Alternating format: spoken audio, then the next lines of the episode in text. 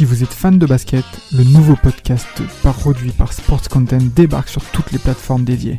Forever, c'est le nouveau rendez-vous pour parler de l'actualité NBA, présenté par Maxime du Club 115 accompagné d'invités variés, à retrouver tous les mardis sur Spotify, Apple Podcasts et même YouTube. Alors n'hésitez pas, rendez-vous tous les mardis avec Forever.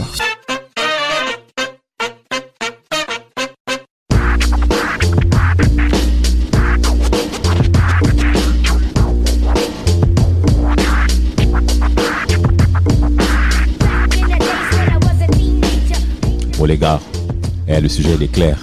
Qu'est-ce qu'on dit là maintenant? Bulls Lakers. Pfff. Bon déjà, vous êtes des basketteurs ou pas? Il Vous paraît. basket ou pas? Il paraît. Donc on doit, non, on doit rentrer vite dans le vif du sujet. Eh, moi je dis direct, je rigole même pas. Moi c'est Bulls tout de suite. Tout de suite les gars, arrêtez de dormir. Moi je suis trop chaud sur ça. Écoute, franchement, Bulls, ok, ça a marqué et tout, mais les Lakers des, des débuts des années 2000, ça a marqué toute une génération. Chaque Kobe. Vas-y toi, toi, t'as trop regardé internet toi. Jamais. Nous on avait les cassettes vidéo VHS, on est passé par là, Canal Plus, Georges dit. Comment on peut oublier? T'es un ouf. Ça a commencé comme ça. T'aurais affecté où? Les Bu- Je suis clairement avec les Bulls. Et pourquoi? Vas-y, vas-y, vas-y, Non, non, les, les mecs, faut, faut qu'on parle d'une équipe qui a dominé pendant trois saisons la NBA. Ils ont toujours terminé premier de conférence. Ils ont toujours fini leur playoff proprement. Ils ont pas fait ça les Lakers. Hein. Ils terminent pas premier de, de leur conférence quand ils font leur free T'es hein. sûr? T'es sûr? Ils, terminent pas- ils font, ils font euh, une saison à 56 victoires, une saison à 58 victoires. qui est, Et pro- saison- qui est premier à l'Ouest en 2000 Euh, Saison régulière c'est- c'est 2000 saison régulière. Euh, c'est pas les Lakers, ça j'en suis sûr. En tout cas, en tout cas, mais bon, Mais- on enfin, j'ai envie de dire, c'est pas grave les, les- les- les- la saison régulière, on s'en fout. Ce qui compte sont les playoffs. Les playoffs, les Lakers, ils étaient là, ils Ah. font un sweep-it. Première, euh, première et seule équipe du 21e siècle à en faire un. C'est vrai, c'est vrai, c'est vrai. euh, Mais Faut si le tu- reconnaître. bah après, si tu parles aussi des Lakers, il faut aussi mentionner d'où ils viennent aussi, parce que moi, perso, je mettais pas un billet sur eux en 2000, parce que moi, là-bas, je suis un supporter des Blazers à l'Ouest.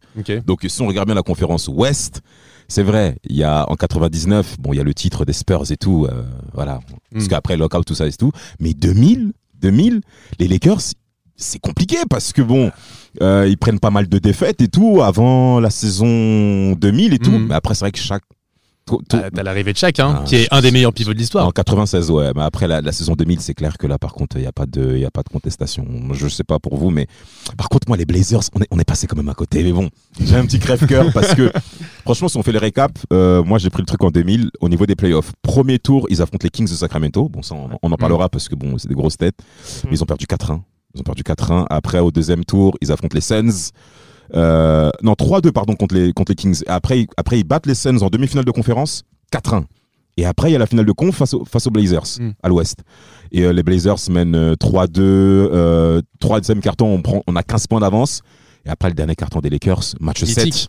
Match 7, je sais pas, moi, moi je suis pas supporter des Lakers, donc c'est des mais mecs comme c'est- vous. hein, Non, parlez. mais c'est mythique. C'est mythique. On le voit tous, cette scène, évidemment, du alley-oop avec Kobe pour Ouais. chaque. C'est une scène mythique de l'histoire de la NBA. Rien que pour Ouais. ça, déjà, Ouais. De toute façon. De toute façon, là, clairement, on parle de deux, de deux époques. Il faut préciser 96-98 et 2000-2002.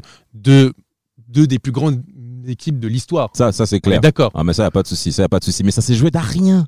C'est ça, ça s'est joué d'à rien. Ouais, mais, fait- mais, mais tu peux dire, mais alors tu peux dire pareil aussi des, des Bulls, par exemple, de 97 Je suis contre, euh, absolument contre, pas contre le avec Jazz. toi. Je suis absolument pas d'accord avec toi. Pas du tout. Si je continue avec les Lakers, c'est qu'en 2001, non, en 2000 par contre, ok, ils tapent les Blazers, ils battent les Blazers sur le fil et après en finale ils éliminent mes pauvres Pacers aussi à l'est aussi. Tu Ouais. vois. Mais après t'as la saison 2001, ils arrachent tout. Et la saison 2002, pareil. C'est vrai qu'ils ils- ils arrachent tout, ok, je suis d'accord, mais il y a pas, j'ai pas la, y a pas la même sensation de, de domination que, que les Bulls. Vraiment, les Bulls, c'est vraiment toute la saison régulière, il la, il la gère du début à la fin, alors qu'il y a vraiment beaucoup de soucis. Euh, ils recrutent Rodman, et c'est un Rodman euh, qui, qui, euh, qui jouait plus du tout Ouais. à San Antonio, Ouais, donc il fallait gérer le, le cas Rodman. Euh, il y avait Ouais. aussi sur, les, sur, les derniers- sur, la, sur, le, dernier, euh, sur le, le- le dernier titre du Free Pit, il y a, il y a une équipe qui est, qui est décimée par les blessures. Pippen qui rate une bonne partie de la saison. Ouais. Michael Jordan qui est bah, en fin de carrière.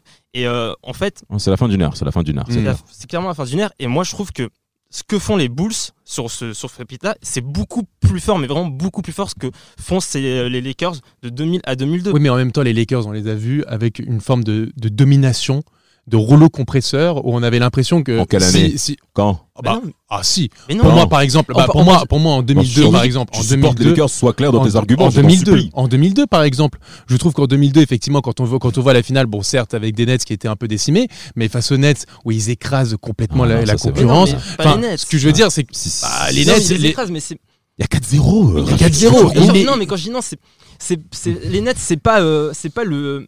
Pour moi, c'est pas. Quand tu vois la c'est pas remontée, on en parlait tout à l'heure face- Utah Jazz, pour moi, Ouais, c'est pas pareil. Quand tu vois, quand tu vois par exemple euh, face aux Sacramento Kings, on peut dire ce Ouais, qu'on veut. ouais. Mais on peut dire ce qu'on veut, on peut parler de l'arbitrage, mais enfin quoi quoi qu'on en dise, mentalement ils sont solides. C'est Ils la- vont ils ouais. vont ils, ils vont remporter match 7 au mental. Ils vont le shoot de Robert Horry, c'est exceptionnel. Ce que je veux dire, c'est que cette équipe, Match elle avait tout. Elle match 4. Exceptionnel. Voilà. Exceptionnel Et ce cette match équipe quatre. avait tout. C'est-à-dire 20 qu'elle avait des- 20 points d'avance pour les Kings au premier carton. Voilà. Excuse-moi de te couper. Non, hein. non, mais t'as raison. C'est pour, c'est pour prouver justement que cette équipe, elle avait tout, c'est-à-dire qu'elle avait le talent, elle avait le mental, elle avait le, elle avait quand même peut-être un des duos les plus iconiques de l'histoire. On est d'accord? Ouais. Parce que de toute façon, j'ai l'impression que dans cette franchise, il y a que des duos mythiques. Il y a quand même Kar- Karim Magic, Kobe, Shaq, Anthony Davis, LeBron James qui arrivent.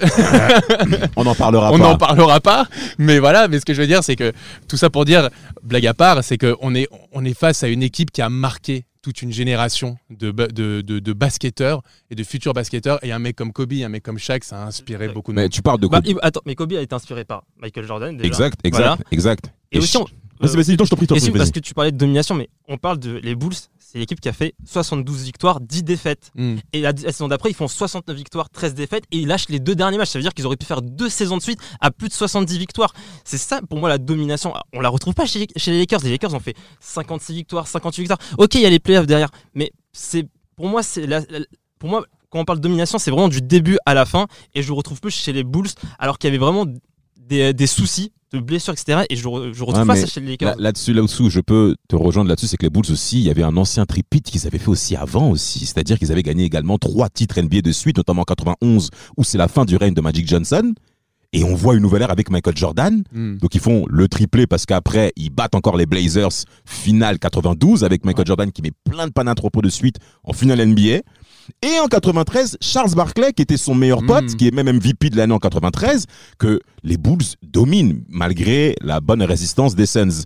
Donc les Bulls, c'est vrai, ils avaient une certaine expérience. Tu sentais au cours de cette saison, des trois dernières saisons, 96, 97, 98, eh, les Bulls, ils étaient trop sereins quand ils jouaient au, au basket. Là où il faut reconnaître aussi, ce sont les adversaires des Bulls en finale.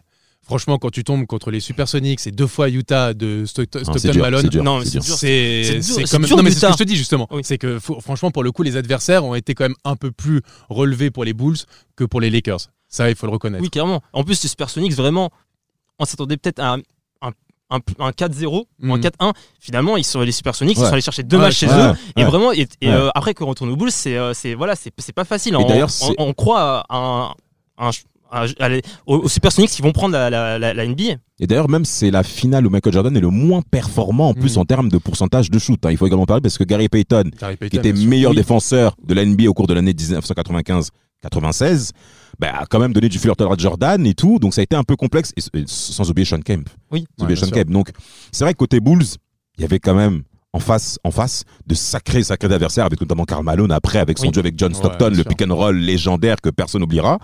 Parce que bon, la région d'Utah, on sait, hein, c'est pas trop réputé Mm. pour que ce soit très hype euh, par rapport euh, aux Lakers.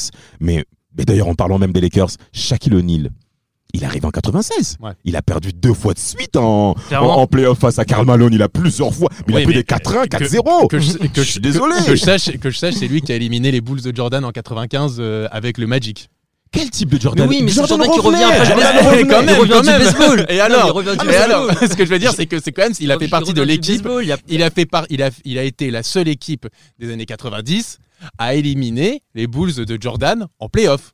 Gloire à. Dieu. Et après C'est voilà. Ah non, mais ce que je veux dire, c'est qu'on parlait. 4-0 en finale oui. NBA face à Oui. Hakim Olajuwon. Tu sais- C'est ce que dit même euh, Shaquille O'Neal de cette époque-là? Pour terminer avec ça, Shaq a tout fait pour euh, pouvoir déstabiliser mentalement et psychologiquement Hakim Olajuwon. Ok, la jeune le regardait, Eh, petit. Il a tout pris. The Dream. Et, et- Et- et- et le problème, c'est que Shaq, Shaq, il a essayé lors de la période 2000-2002 a dominé les pivots qui étaient certes, qui n'étaient plus dominants comme ceux d'avant. Il a eu gain de cause parce qu'il a affronté des Eddie Curie, des, des, des, des hommes à cinq femmes en même temps. Mais comment voulez-vous qu'il soit performant Comment voulez-vous? Je suis désolé. Donc, chaque, certes, on, on parle de lui comme étant un méga leader et ce qu'il est, mais il n'a pas affronté des gros, des gros 5 qui étaient face à lui, qui pouvaient lui- lui- le contrer. Oui, mais quoi qu'il arrive, de toute façon, à cette époque-là, il était inarrêtable. Tu aurais pu mettre n'importe qui, c'était un tank.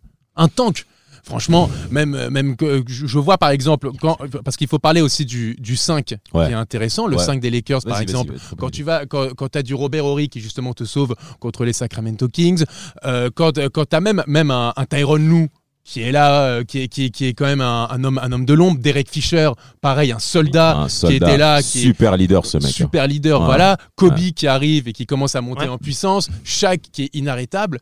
Je trouve que le 5 de, des Lakers était très complet. Ouais. Alors que Ouais. peut-être justement aux Bulls, t'avais quand même quelques manques dans la raquette. Ah non, absolument pas. À Comment Pas- tu peux dire une part, chose à part Dennis Rodman. Rodman. oui, t'as Rodman, mais en 5. Mais après, Parce que c'est pas un 5 Non, mais Dennis après- Rodman, non, mais c'est un non. 4. le, le, déjà, faut parler de, de la personne qui est en rapport avec ces deux, ces deux, avec ces deux équipes de légende, c'est Phil Jackson. Oui, est Phil. Jackson, justement, a lié ces deux équipes de manière totalement différente parce que les Lakers n'arrêtaient pas de perdre. Et donc, Phil Jackson a ramené du leadership. C'est Shaquille O'Neal qu'il considère comme étant craintif. c'est vrai, c'est vrai, Craintif. c'est vrai. Voilà. Et c'est vrai par rapport au role player des Lakers, parce que c'est également des joueurs de devoir excellents, ça il faut le dire. Dans leur rôle, ils ont été excellents. Rick Fox, qu'il faut également parler. Mm. Yes. euh, Robert Horry et Derek Fisher. Mais au-delà de ça, par rapport aux Bulls, t'as Dennis Rodman. Tiens, anecdote. Qu'est-ce qui se passe avec Dennis Rodman? Il y a un match Bulls-Lakers, justement. Et Shaquille O'Neal a du mal à dominer, à, à dominer Dennis Rodman. Et il a voulu se battre. Et c'est ça le problème avec Shaq que moi je, que j'ai envie de critiquer de son côté, c'est que Shaq quand il ne domine pas un match, il est déstabilisé et il veut rentrer dedans dans le mec, mais et il a plusieurs fois perdu, des- perdu des bastons Hmm. physiquement le mec. Donc je suis désolé. Et Dennis Rodman lui a dit, et pourtant bon il y a une différence de taille. Hein. Oui, mais il y Voilà. avait aussi une Voilà. différence d'âge. Après, Voilà. moi je rev- Il y avait une différence d'âge parce que tu parlais d'un Dennis Rodman qui était hyper expérimenté, qui venait des Bad. Boys de, de Pistons, qui, qui, était, qui venait de sortir de, de- de multiples titres avec les, avec les Bulls. Bon, tu vas chercher un jeune, un jeune premier comme le Shaq. Ouais. bon. Euh, voilà, hein, tu, on le connaît, le Rodman. hein. là, là, on parle de Shaq, mais là j'ai envie de revenir sur, sur les Lakers Bulls. Euh, il y a déjà, je trouve, là on, on était un peu en train de les, les comparer, mais quand même aussi il y a beaucoup de points communs euh, entre les équipes. Mm. Bah, déjà c'est Phil Jackson, euh, le, le- le- Tête le plus gros point commun. Il y a aussi le- l'attaque en triangle. Autre Ouais, point commun, bien sûr, euh, bien ces deux équipes ont, ont marché avec l'attaque en triangle. Euh, aussi au niveau de, tu parlais tout à l'heure des, des role players de- des Lakers. Aussi on a eu euh, Steve chez les Kerr, Steve coach, Kerr. Steve Kerr contre, Dallas, Coach. contre Dallas, Ah, ce qu'il fait magnifique. contre Dallas. Euh, même contre le Jazz, qui contre le le Jazz, shoot, oui, il met le shoot Lui met le, shoot, le, le shoot, ouais. contre Et, le Jazz. Et euh, oui, surtout, moi, je, je veux revenir sur l'attaque en triangle. C'est quelque chose qu'on bah, qu'on ne voit plus aujourd'hui. Exact. Et, euh, et oui, en fait, ces, ces deux équipes-là, ils ont laissé quoi à la NBA d'aujourd'hui au, au final? Bonne question. Tu commences, je commence. L'héritage, l'héritage de ces deux équipes. Pff, ça- pff, bah, disons, disons le, le- le fait qu'il y ait euh, un, un su- là d'un côté il y avait un, un super trio, de l'autre un duo euh, exceptionnel et donc euh, beaucoup beaucoup veulent s'en inspirer. On l'avait vu euh, l'année dernière euh, au, au Phoenix Suns. Bon, ça n'a pas marché, mais entre DeAndre Ayton et euh, De- Devin, Devin Booker. et Devin Booker, merci. La première chose qu'ils ont dit, pardon, Devin. Booker, la première chose qu'ils ont dit, c'est quoi? C'est on veut être les nouveaux Kobe Shaq. Là, c'est une forme de, de source d'inspiration Ouais. de, C'est vrai. de- de- C'est entre vrai. un arrière et un pivot. Donc, il y a, il y a, je pense que c'est cet héritage-là. Ben, en termes d'héritage, moi je pourrais parler ben, de Steve Kerr qui fait le lien pratiquement entre toutes, entre ces deux équipes, euh, déjà en termes de perception managériale et même de technique sur le terrain. Pourquoi? Parce que chez les Warriors, il n'a pas établi l'attaque en triangle, mais il a établi un style de jeu de passe qui se rapproche justement de l'attaque en triangle. Pourquoi? Parce que l'attaque en triangle fait en sorte à ce que chacun des joueurs soit concerné par l'attaque. Ouais. Dans beaucoup d'équipes NBA, c'était un leader offensif avec euh, des role players qui n'avaient pas forcément la même prédominance et la même présence sur le terrain Mm. pour être performant au niveau de l'équipe. Or que l'attaque en triangle permet à ce que tout le monde puisse, puisse être confirmé. Alors c'est vrai, euh, le, au niveau du scoring, on va plus donner le ballon à Shaq et à Kobe, à sûr. Jordan et à Pippen du côté Ouais. des Bulls. Mais, Et- mais en fonction euh, de, de, de la mobilité de ce système, ça permet à chacun surtout de réfléchir. Phil Jackson a Oui. insisté beaucoup Clairement. pour que le joueur se développe intellectuellement Mm. et, émotionnellement. On a, vu, on a vu le résultat. Ouais. Mais En tout, en tout cas, moi, je suis, je suis pas trop d'accord avec vous sur l'héritage. En fait, je suis d'accord sur, sur, sur ce, que, ce que vous venez de dire, mais je trouve qu'il n'y a pas vraiment eu d'héritage parce que déjà, on regarde comment les équipes jouent maintenant. Sauf les Warriors. Il n'y a pas d'attaque en triangle. Ah non, non, ça oui, oui. Euh, les, les équipes jouent beaucoup plus vite qu'à l'époque. Donc, euh, voilà, donc je trouve que cette, cette, cette NBA-là, euh, avec les Lakers et les Bulls, elle a, on, on la retrouve plus maintenant, j'ai l'impression. Que ça Mm. soit en termes de, de passion, en termes d'émotion, on n'a plus du tout cette, cette NBA-là.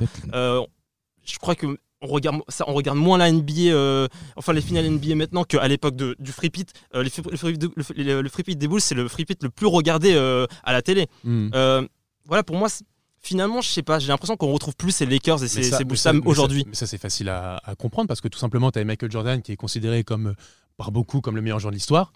Derrière, tu avais une équipe composée du Shaq qui est, qui est considéré comme l'un des meilleurs pivots de l'histoire. Kobe, bon, bah, qui est limite, c'est limite une secte qui est derrière Kobe.